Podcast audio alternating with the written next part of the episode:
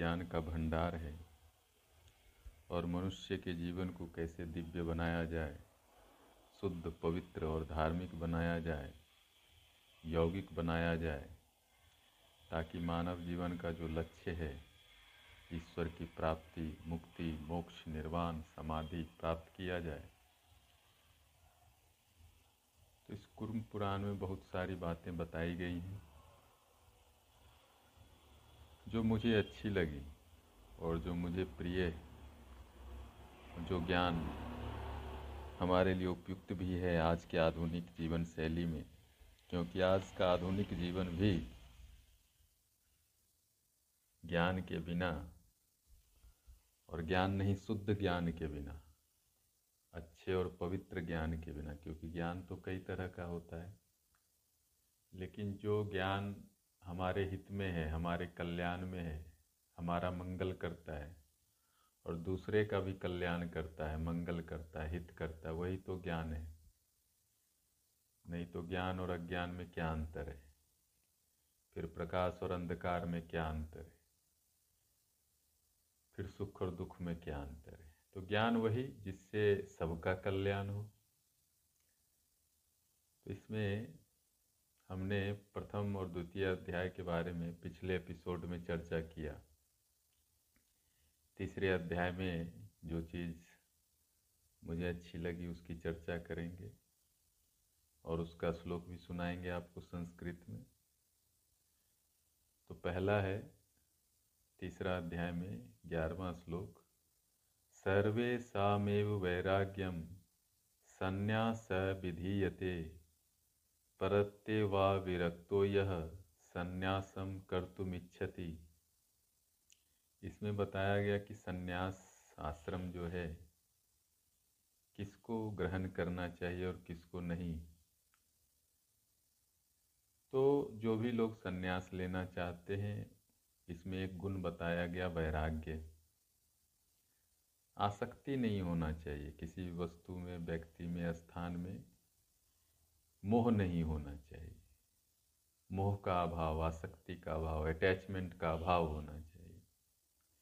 यदि किसी व्यक्ति में वैराग्य स्वतः उदय होता है या ज्ञान से, अनुभव से वैराग्य का उदय होता है या स्वाध्याय से, गुरु के संग में, सत्संग से या ध्यान से या पुण्य कर्म से, अच्छे कर्मों से भी वैराग्य होता है किसी भी कारण से वैराग्य गहरा हो गया हो, अनासक्त भाव गहरा हो गया हो तो वह व्यक्ति संन्यास लेने के लायक है, उत्तम है, उसे अपना गुरु चुन के, खोज के सन्यास लेना चाहिए। लेकिन वैराग्य ना हो, अनासक्ति ना हो तो वैराग्य नहीं लेना चाहिए, संन्यास नहीं लेना चाहिए उससे। पतन की संभावना रहती है। व्यक्ति संन्यास से नीचे गिर सकता है। तो यहाँ संन्यास किसको लेना चाहिए, इसके बारे में कहा गया। अब कुछ अगले श्लोक जो महत्वपूर्ण है। तेरह से पच्चीस तक संस्कृत में जो श्लोक हैं, पहले सुन लेते हैं। न्यायगत धन शांतो ब्रह्म विद्यापरायण स्वधर्म पालको नित्यम सुमृत्वाय कल्पते। ब्रह्मणयाधाय कर्माणि निसङ्गः कामवर्जितः। प्रसन्नेव मनसा कुर्वाणो याति तत्पदम्। ब्रह्मणा दीयते देयं ब्रह्मणे सम्प्रदीयते। ब्रह्मैव दीयते चेति ब्रह्मपर् ब्रह्मार्पणमिदं परम्। नाहं कर्ता सर्वमेतद्, ब्रह्मैव कुरुते तथा। एतत् ब्रह्मार्पणं प्रोक्त मृषिभिः तत्त्वदर्शिभिः। प्रीणातु भगवानीशः कर्मणानेन शाश्वतः। करोति सततं बुद्ध्या ब्रह्मान् पर्णमिदं परम्। यद्वा फलानां सन्न्यासं प्रकुर्यात् परमेश्वरे। कर्मणामेतद्व्याहु ब्रह्मर्पणमनुत्तमम्। कार्यमित्येव यत् कर्म नियतं सङ्गवर्जितं क्रियते विदुषा कर्म तद्भवेदपि मोक्षदम्। अन्यथा यदि कर्माणि कुर्या नित्यमपि द्विजः। अकृत्वा फलसन्न्यासं बध्यते तत्फलेन तु। तस्मात् सर्वप्रयत्नेन त्यक्त्वा कर्माश्रितं फलम्। अविद्वानपि कुर्वीत कर्वाणोऽप्योते चिरात्फलम् कर्मणा क्षीयते पाप। मैहिकं पौर्विकं तथा। मनः प्रसादमनुवेति ब्रह्मा विज्ञाते ततः। कर्मणा सहिता ज्ञानात्, सम्यग् योगोऽभिजीयायते। ज्ञानं च कर्मसहितं जायते दोषवर्जितम्। तस्मात् सर्वप्रयत्नेन तत्र तत्राश्रमे रतः कर्माणि स्वतुष्ट्यर्थं कुर्या निष्कर्म्यमाप्नुयात्। सम्प्राप्य परमं ज्ञानं नैष्कर्म्यं तत्प्रसादतः। एकाकी निर्ममः शांतो जीवनेव विमुच्यते। अध्याय तीन के कुछ मुख्य श्लोक। इसमें जो कहा जा रहा है कि मोक्ष जो मानव का लक्ष्य है, मानव जीवन का लक्ष्य है मोक्ष। चार तरह के लक्ष्य बताए गए, अर्थ, काम, धर्म, मोक्ष। लेकिन अर्थ भी, काम भी, इच्छाओं की पूर्ति भी, धन का साधन भी और धर्म का साधन भी व्यक्ति मोक्ष के लिए ही तो करता है। मोक्ष मतलब परम शांति, परम पद। जहाँ पहुँच गए तो और अब कुछ नहीं चाहिए। संतोष आ जाता है, शांति आ जाती है। एक ऐसी स्थिति जो सदा बनी रहती है, उसमें आनंद भी है, शांति भी है, प्रेम भी है, करुणा भी है, ईश्वर का सानिध्य भी है। उसी को तो मोक्ष कहते हैं। तो कैसे उसको प्राप्त करें? कैसे उसको जाने? क्या वह संभव है? यदि वह संभव है तो कैसे संभव है? हम क्या करें? तो बताया गया है। पहला बात कहा गया, जो धन हम कमाते हैं, जो पैसा कमाते हैं, न्याय के मार्ग पे चल के ही कमाना चाहिए, ईमानदारी से कमाना चाहिए। अधार्मिक और गलत तरीके से धन अर्जन करते हैं। वह मोक्ष में बाधक होगा, आपको मोक्ष नहीं मिलेगा। क्योंकि यदि तरीका सही नहीं है तो उससे पाप होता है। और पापी आदमी को कैसा मोक्ष? तो जो भी धन कमाए, आप दो रुपया ही कमाए या दो करोड़ कमाए, ईमानदार रहें, किसी को कष्ट न दे, किसी को तकलीफ़ न दे, किसी को सताए नहीं, किसी को धोखा न दे। जो परमात्मा ने काम दिया है आपको, जो भी दिया है, आप कलर के हैं, ऑफिसर हैं, टीचर हैं, व्यवसायी हैं, पत्रकार हैं, पॉलिटिशियन हैं, जो भी हैं, न्याय के मार्ग पे चलिए, धर्म के मार्ग पे चलिए, ईमानदार बनिए, थोड़ा कष्ट होगा या ज़्यादा कष्ट होगा, लेकिन उससे प्राप्त जो धन होगा, वह धर्म, धार्मिक धन होगा, उससे आपको नुकसान नहीं है, वह मोक्ष में सहायक होगा। मोक्ष में बाधक नहीं होगा। लेकिन धन गलत तरीके से लिया जाए तो शिव पुराण में तो यहाँ तक कह दिया गया है, गलत जो धन है उसको समुद्र में फेंक दो। क्योंकि गलत धन से आदमी चिंता को, दुख को, बीमारी को प्राप्त होता है। आजकल देखिए, डॉक्टर के यहाँ बड़ी भीड़ है। हॉस्पिटल भी खुलते जा रहे बड़े बड़े और भीड़ भी बढ़ती जा रही मतलब क्या है? बड़े बड़े टेस्ट होते जा रहे हैं। टेस्टों की संख्या बढ़ती जा रही है। दवाई की संख्या बढ़ती जा रही है। हर घर एक अस्पताल बना है, mini hospital. Each family is a mini hospital. सब घर में अब दवाई पहुँच गया है।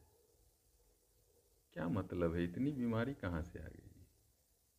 इतना दुख क्यों आ गया? इतने डॉक्टर क्यों चाहिए? इतना टेस्ट क्यों चाहिए? इतना हॉस्पिटल क्यों चाहिए? कहीं ना कहीं जो धन आ रहा है, बहुत आ रहा है, लेकिन न्याय के मार्ग से नहीं आ रहा। ईमानदारी के मार्ग से नहीं आ रहा तो उस धन से सुख नहीं हो रहा, दुख हो रहा है, बीमारियाँ हो रही, तकलीफ़ हो रहा है, चिंता हो रहा है, लड़ाई झगड़े हो रहे कोर्ट कचहरी में धन जा रहा है या हॉस्पिटल में जा रहा है?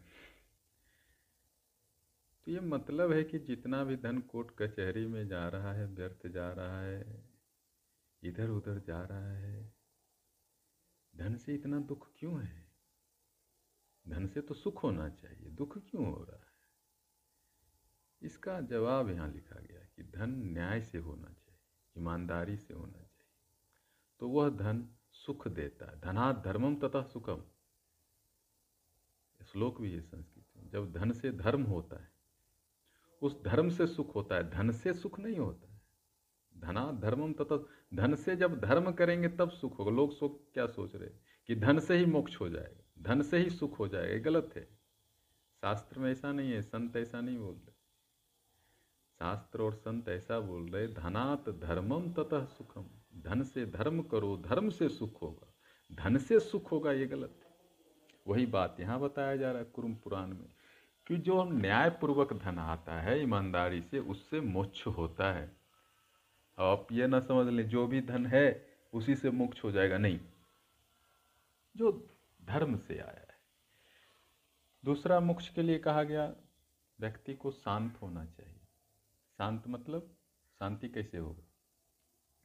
हम तो बोल दिए, यहाँ लिखा है शांत होना चाहिए, लेकिन होंगे कैसे? जब मन शुद्ध होगा, पवित्र होगा, विचार शुद्ध होंगे, भाव शुद्ध होंगे, तभी आप शांत हो सकते हैं। बहुत इच्छा हो मन में बहुत तरह की योजना हो, बहुत विचार हो, चुगली हो, निंदा हो, शिकायत हो, पूरा माइंड ही कंप्लेनिंग डॉट कॉम बना हुआ हो, हैं? तो भाई उसमें वो मन कैसे शांत रहेगा? और जब तक मन शांत नहीं रहेगा, वो मोक्ष में सहयोगी नहीं होगा। तो मोक्ष उसी व्यक्ति को संभव है जो व्यक्ति शांत रहना सीखता है।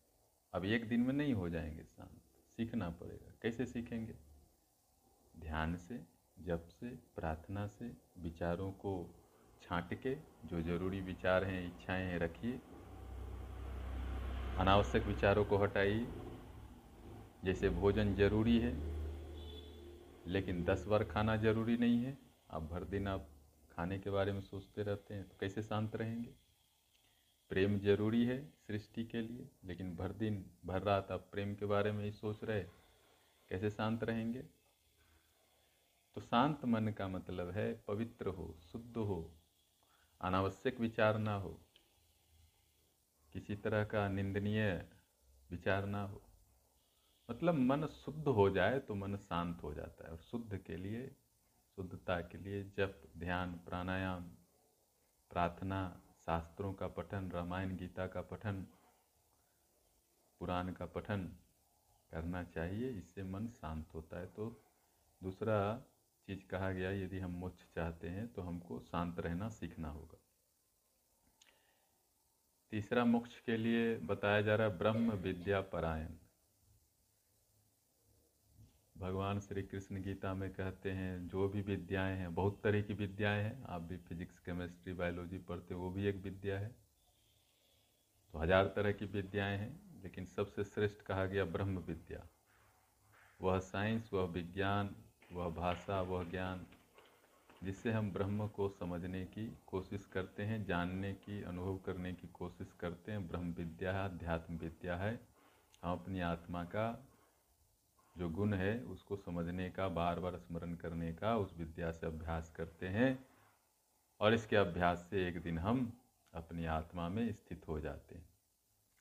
तो जो भी लोग मोक्ष चाहते हैं मुक्ति चाहते हैं निर्वाण चाहते हैं समाधि चाहते हैं ईश्वर दर्शन चाहते हैं आत्म साक्षात्कार चाहते हैं ध्यान करना चाहते हैं जो भी चाहते हैं एक ही बात है पुण्य करना चाहते हैं खुश रहना चाहते हैं स्वस्थ रहना चाहते हैं एक ही बात है सबका एक ही उपाय है ब्रह्म विद्या का अभ्यास करिए ब्रह्म सूत्र है उपनिषद है बहुत सारे साधु संतों के प्रवचन के किताब हैं आजकल तो यूट्यूब वगैरह पे भी बहुत सारा है सुनिए उसको बार बार सुनिए। एक बार से नहीं होगा। एक बार से हो जाता तब तो सब लोग ब्रह्म विद्या में पारंगत हो जाते बार बार सुनिए। बार बार सुनने से ही ब्रह्म विद्या का जो अभ्यास है गहरा होता है और ब्रह्म की प्राप्ति होती है, ब्रह्म का समझ होता है। तीसरा कहा जा रहा है, मोक्ष के लिए अपने धर्म का पालन करना। नित्य, रोज। अब देखिए, धर्म तो जो कर्तव्य है, सबका एक ही होता है। हम पिछले जो एपिसोड है, उसमें हम सामान्य धर्म जो मनु जी बताए हैं, सबके लिए बताए थे आपको। एक बार फिर यदि मिल जाए तो मैं फिर उसको संक्षेप में आपको बता देता हूँ। उसमें अहिंसा, सत्य, करुणा मतलब सद्गुणों को, सद्गुणों का अभ्यास करना ही धर्म की श्रेणी में कहा गया। तो जो भी जितना धर्म कर सकता है, धर्म का अभ्यास कर सकता है, व्यक्ति को करना चाहिए। जो जितना सद्गुणों का अभ्यास करता है, धार्मिक गुणों का अभ्यास करता है, पवित्र गुणों का अभ्यास करता है वह व्यक्ति उतना ही मोक्ष के करीब रहता है, समाधि के करीब रहता है। समाधि, मोक्ष, ईश्वर प्राप्ति, जो हम बोलते हैं, वास्तव में यह क्या है? वास्तव में यह है, हम अपने आप को दिव्य बनाते हैं। देखिए, यहाँ धर्म किसको कहा गया? सामान्य धर्म, स्वयंभू, मनु जी के अनुसार, क्षमा, इंद्रियों का दमन दया, दान, त्याग, सरलता, तीर्थगमन शास्त्र अध्ययन सत्य, संतोष, ईश्वर में श्रद्धा, वेद में श्रद्धा, है ना? देवताओं का पूजन, गुरु का पूजन, अहिंसा मीठा भाषण पाप से बचना, ये धर्म बताया गया। इसी चीज़ को यहाँ बताया गया कि हमको धर्म करना चाहिए, धर्म का अभ्यास करना चाहिए। तो व्यक्ति मोक्ष प्राप्त करने में समर्थ होता है। फिर बताया गया कि अपने समस्त कर्मों को ब्रह्म में अर्पित कर आसक्ति रहित रहे, समस्त कर्मों को। अब सुबह से शाम तक हम कुछ न कुछ तो करते ही रहते हैं। लेकिन जो भी करते हैं हम अहंकार पाल लेते हैं कि मैं यह हूँ, मैं वह हूँ, मैंने ये किया, मैंने वो किया, मैंने तुम्हारे लिए किया, मैंने सब उसके लिए किया। मैं मैं मैं चलता रहता है। इस मैं को थोड़ा कम करना है, इस अहंकार को थोड़ा कम करना है और आसक्ति को भी कम करना है कि यह मेरा है, यह घर मेरा है, वह कार मेरी है, यह बैंक बैलेंस मेरा, अरे शरीर ही अपना नहीं है। इसका एक्सपायरी डेट है साठ साल, सत्तर साल, अस्सी साल में चला जाता है। जब शरीर ही अपना नहीं है तो शरीर से जुड़े हुए ये कार, ये घर, ये बैंक बैलेंस क्या किसका है? आप रोज ही देखते हैं कितने लोग बड़े बड़े महल बनाते हैं और फिर जाना पड़ता है जब उनका टाइम आता है। और कर्म कर्म भी तो जो शरीर की शक्ति है, जो ऊर्जा है, जो प्राण है, वो तो ईश्वर से ही आ रहा है। वायु कहाँ से आ रहा है? जल कहाँ से आ रहा है? सूर्य कहाँ से आ रहा है? यह आकाश कहाँ से आ रहा है? हम कहाँ से आ रहे हैं? तो सब कहीं ना कहीं एक स्रोत से आ रहा है। एक स्रोत से उत्पन्न हो रहा है। इसी को तो ब्रह्म कहा है, ईश्वर कहा है। भगवान कहते हैं, परमात्मा कहते हैं, परमेश्वर कहते हैं। तो सब कुछ वहीं से आ रहा है तो हम कौन है कर्म करने वाले? हम तो उनकी ही सेवा कर रहे हैं। वो जहाँ रख दिए हैं, जैसा कर्म दे दिए हैं हमको, उसको स्वीकार करके करना चाहिए और आसक्ति नहीं रखना चाहिए। क्योंकि कुछ भी किसी का तो है नहीं, आज आपका है, कल किसी और का होगा, परसों किसी और का था, बदलता रहता है। आज हम ऋषिकेश में हैं, जहाँ बैठे हैं, कुछ समय पहले यहाँ जंगल था, यहाँ पशु पक्षी होते थे, अभी लोग रह रहे थे, फिर कल क्या होगा, किसने जाना है? तो चीज़ें रोज ही बदल रही हैं। तो इसीलिए समस्त कर्म शारीरिक हो मानसिक हो भगवान को अर्पित करिए और ज़्यादा आसक्त मत रहिए क्योंकि यहाँ कुछ भी किसी का नहीं है। सब आ रहे हैं, जा रहे हैं। कोई यहाँ रुक ही नहीं सकता तो किसका क्या है? तो निष्काम कोई स्वार्थ न रखे। और स्वार्थ जैसे जैसे कम होता है, अहंकार कम होता है, व्यक्ति प्रसन्न रहता है। तो जो भी व्यक्ति प्रसन्न मन से काम करता है वह मोक्ष को प्राप्त कर सकता है। बहुत सुंदर बात है ये। इससे सुंदर बात कुछ हो नहीं सकता है। ये व्यक्ति सीख जाए तो व्यक्ति मोक्ष में ही जीने लगेगा। प्रसन्न मन से कर्मों को करते हुए।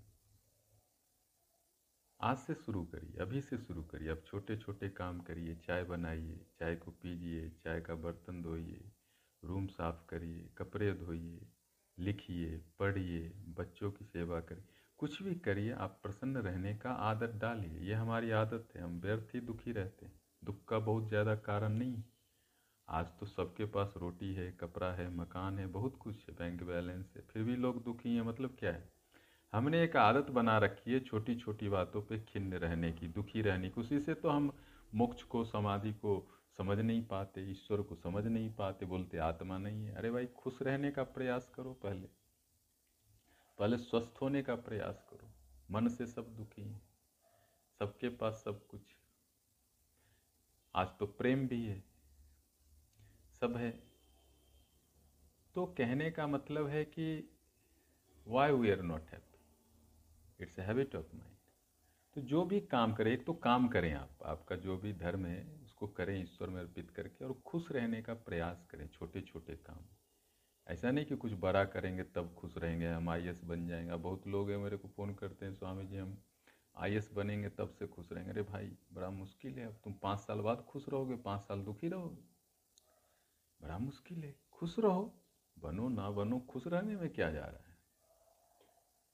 तो बहुत लोग कहते हैं, भाई, शादी होगा तो खुश होंगे, बच्चे होंगे तो खुश होंगे, नौकरी होगा तो खुश होंगे, गाड़ी खरीदेंगे तब खुश घर बनाएँगे तब खुश होंगे। अरे भाई, क्यों पोस्टपोन करना खुशी को? करो, कोई रोक नहीं रहा है। सब कर्म को करो, प्रसन्न मन से करो। जब वो आएगा और खुश हो जाना। नहीं है, फिर भी खुश रहो। तो बड़ा सुंदर बात है कि कर्म को करना भी है, अनासक्त भी रहना है, ईश्वर को अर्पित करना है और प्रसन्न भी रहना है। ये सबसे इम्पोर्टेंट पॉइंट है। इसको सबको नोट करना चाहिए। यदि हम प्रसन्न रह सकें तो मोक्ष दूर नहीं है। प्रसन्न जब हैं, आप मोक्ष में ही हैं। आप जब प्रसन्न नहीं हैं तो मोक्ष में नहीं हैं। तो मोक्ष का थोड़ा थोड़ा स्वाद आपको चाहिए जीवन में तो प्रसन्न रहने का अभ्यास करिए। छोटी छोटी बात का छोटी छोटी बातों का। जैसे बच्चा है, बच्चा क्या है? एक आप चॉकलेट दे दीजिए, खुश है। नहीं दीजिए, फिर भी खुश है। एक पत्ता उठा के दे दीजिए, खेलने लगता है, एक पत्थर उठा के दे दीजिए।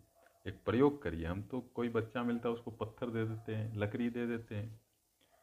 कुछ भी दे देते हैं, वो खुश हो जाता है।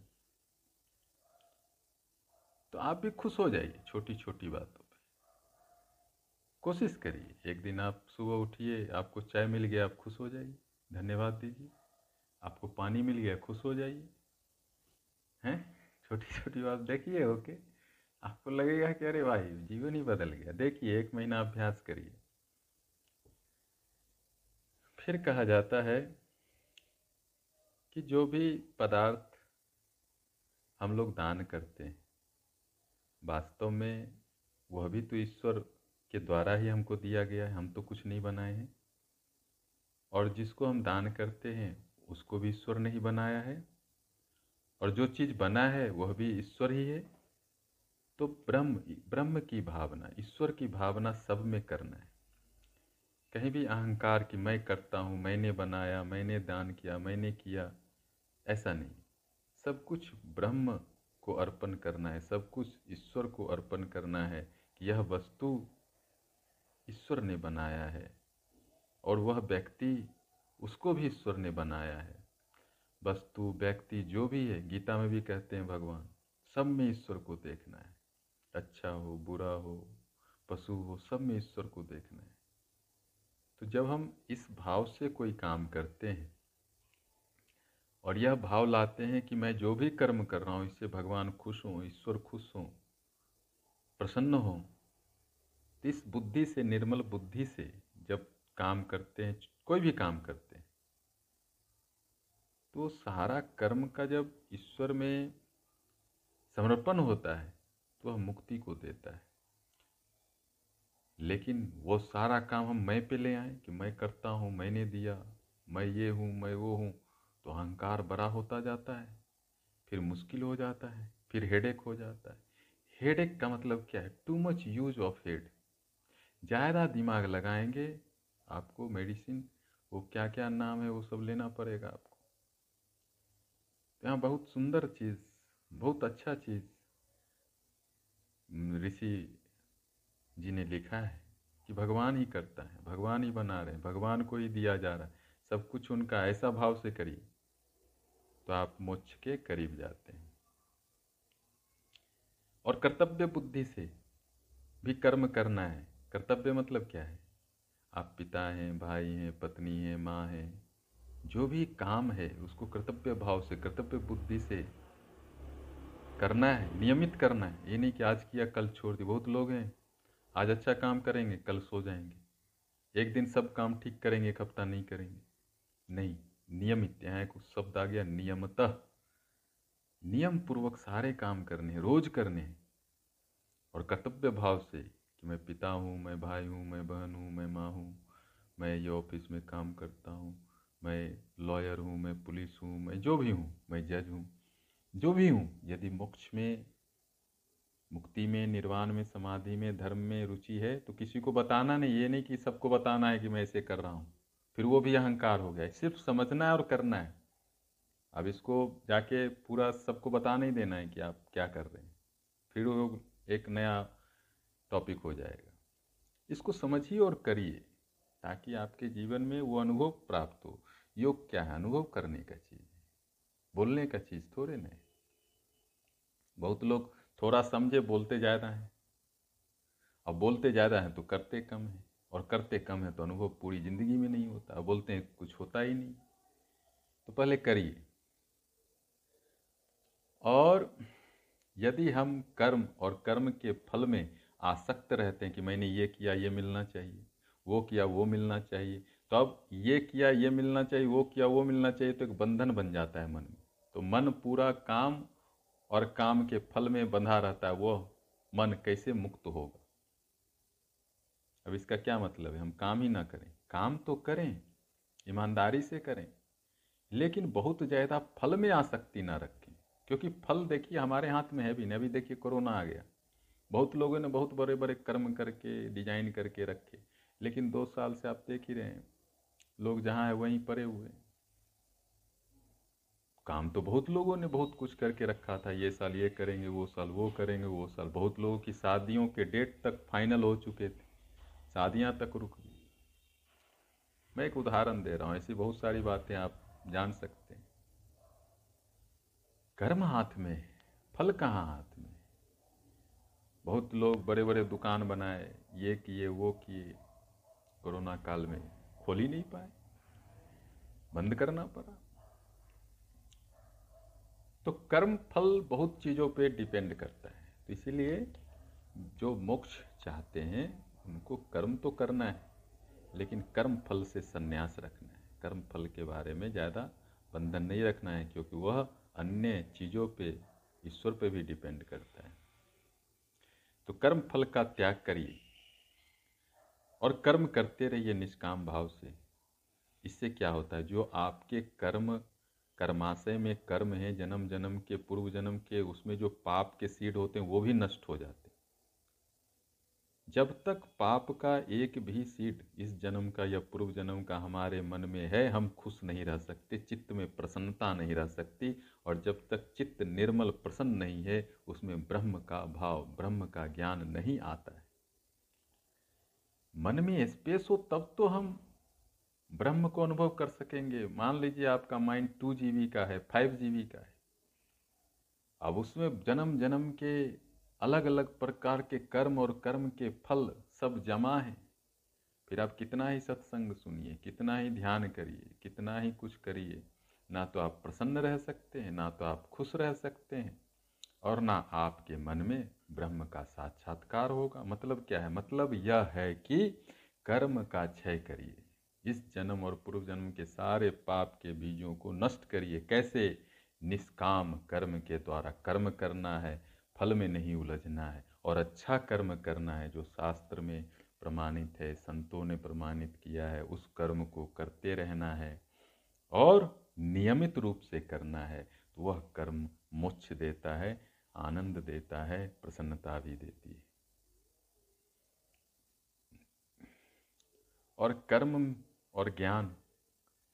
दोनों साथ साथ चले। ज्ञान क्यों ज़रूरी है? ताकि हम कुकर्म ना करें, गलत काम ना करें। तो ज्ञान से, सम्यक ज्ञान से, सम्यक ज्ञान सही ज्ञान से जब हम कर्म करते हैं तो हमको योग की प्राप्ति होती है। योग मतलब समाधि, मुक्ति की प्राप्ति होती है। इसीलिए हम किस अवस्था में हैं? हम ब्रह्मचर्य आश्रम में हैं, कि गृहस्थ आश्रम में हैं, कि संन्यास आश्रम में हैं, कि वानप्रस्थ आश्रम में हैं जिस आश्रम में भी हैं, जिस आयु में भी हैं, जहाँ भी हैं, हमको प्रयत्न पूर्वक प्रयास पूर्वक हमको भगवान की प्रसन्नता के लिए कर्म करना चाहिए। बहुत ही सुंदर बात है। इसको समझ गए तो बहुत बड़ी बात समझ गए कि कर्म क्यों करना है? भगवान की प्रसन्नता के लिए। वाह, क्या बात है। देखिए इसको समझ गए तो बहुत बड़ी बात है। लोग बोलते, क्यों काम करना? क्यों ज़्यादा करना? अरे भाई, ये सृष्टि ही कर्म के लिए किया गया। अब सूरज, भगवान सूरज रोज ही उग रहे हैं, भगवान चंदा रोज ही उग रहे वायु चल रहा है, जल चल रहा है। पेड़ पौधे सब ऑक्सीजन बना रहे हैं। इतना सृष्टि में काम कौन कर रहा है, क्यों कर रहा है? सब तो ईश्वर खुश रहे हैं हमसे, इसीलिए सब कर रहा है। इवन की सूर्य और चंद्रमा भी, पृथ्वी और आकाश भी चाँद और तारे, जिनका जो जो ड्यूटी परमात्मा ने दिया है, अपनी ईमानदारी से परमात्मा की खुशी के लिए कर रहे सब कर रहे हमको भी करना चाहिए। भगवान की प्रसन्नता के लिए बड़ा ये डाउट रहता है, क्यों कर्म करें? तो भाई, भगवान की प्रसन्नता के लिए हम लोग कर्म करें। इससे क्या होता है? इससे निष्काम भाव, फलों में अनासक्ति। नहीं तो फल की चिंता इतनी रहती, आदमी सो ही नहीं पाता। आज सबके पास डनलप गद्दे हैं बड़े बड़े गद्दे हैं अच्छे अच्छे गद्दे हैं अच्छा अच्छा बेड है, एयर कंडीशन है, हीटर है, रजाई है, तकिया है, कंबल है। लोगों की नींद उड़ गई है भाई। सुविधा सब है, नींद ही नहीं नींद के लिए जो भी सुविधा चाहिए, सब जुटा लिए। अब लोगों को दवाई खाना पड़ रहा है। इतना सुविधा होने के बाद भी नींद नहीं आ रहा मतलब क्या है? फल में आ सकती और चाहिए, और लोभी चित्त हो गया है, ये भी चाहिए, वो भी चाहिए, सब चाहिए। ये सब चाहिए का मतलब क्या है? मैं स्वयं को प्रसन्न करना चाहता हूँ। यहाँ क्या है बोल रहे हैं भगवान? भगवान बोल रहे भगवान की प्रसन्नता के लिए काम करो। हम कर रहे उल्टा हम बोल रहे हमारी हमारी प्रसन्नता के लिए काम करो। अब हमारी प्रसन्नता के लिए काम करो तो भाई हम मतलब ईगो, अहंकार तो अहंकार की तुष्टि के लिए काम करो। अब अहंकार की तुष्टि के लिए काम किए तो हो सकता है काम हो, काम ना हो, और काम ना हो तो नींद उड़ गई। काम हो जाए तो आप तो सो सकते हैं, काम ना हो तो तो गई नींद, अब खाते रहिए दवाई। फिर भी नींद आए, संभावना कम है। लेकिन इसको उल्टा कर दिया जाए, जो यहाँ बताया जा रहा है, भगवान वेद व्यास बता रहे हैं कि भगवान की प्रसन्नता के लिए हम काम करें। तो भाई, भगवान तो आप कुछ भी एक पत्ता ही चढ़ा देते हैं भगवान खुश हैं। शिव पुराण में तो आता है शिव जी को आप जल ही चढ़ा दें खुश हैं। हैं? भगवान गणेश को आप क्या बोलते हैं? वो दूब ही चढ़ा दें, वो खुश हैं। तो भगवान की प्रसन्नता के लिए तो हम छोटे छोटे काम ही कर दें तो वो खुश हैं, प्रसन्न हैं। इसका क्या मतलब? इसका मतलब आप सो सकते हैं ठीक से अब, क्योंकि हमने भगवान की प्रसन्नता के लिए काम किया तो तो छोटे छोटे काम में ही खुश है। तो भाई सो जा सकते हैं। लेकिन हमारा अहंकार तो भाई, उसका तो कोई लिमिट ही नहीं है। एक घड़ी हो गया तो दस घड़ी चाहिए, एक जूता हो गया तो दस जूता चाहिए, एक कोट हो गया तो दस कोट चाहिए, एक गाड़ी आ गया तो दस गाड़ी चाहिए, एक बिल्डिंग बन गई तो दस बिल्डिंग चाहिए। पता नहीं क्या क्या चाहिए। अब उसका लिस्ट इन्फिनिट है, बनाना मुश्किल है। आप बना के देखिए एक बार, वो अंत नहीं होगा।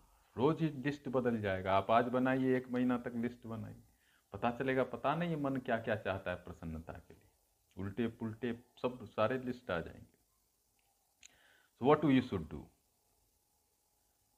भगवान की प्रसन्नता के लिए कर्म करें, उससे मुक्ति संभव है, परम ज्ञान संभव है, उससे शुद्धि संभव है, सारे पाप मिट जाते हैं, व्यक्ति शांत हो जाता है।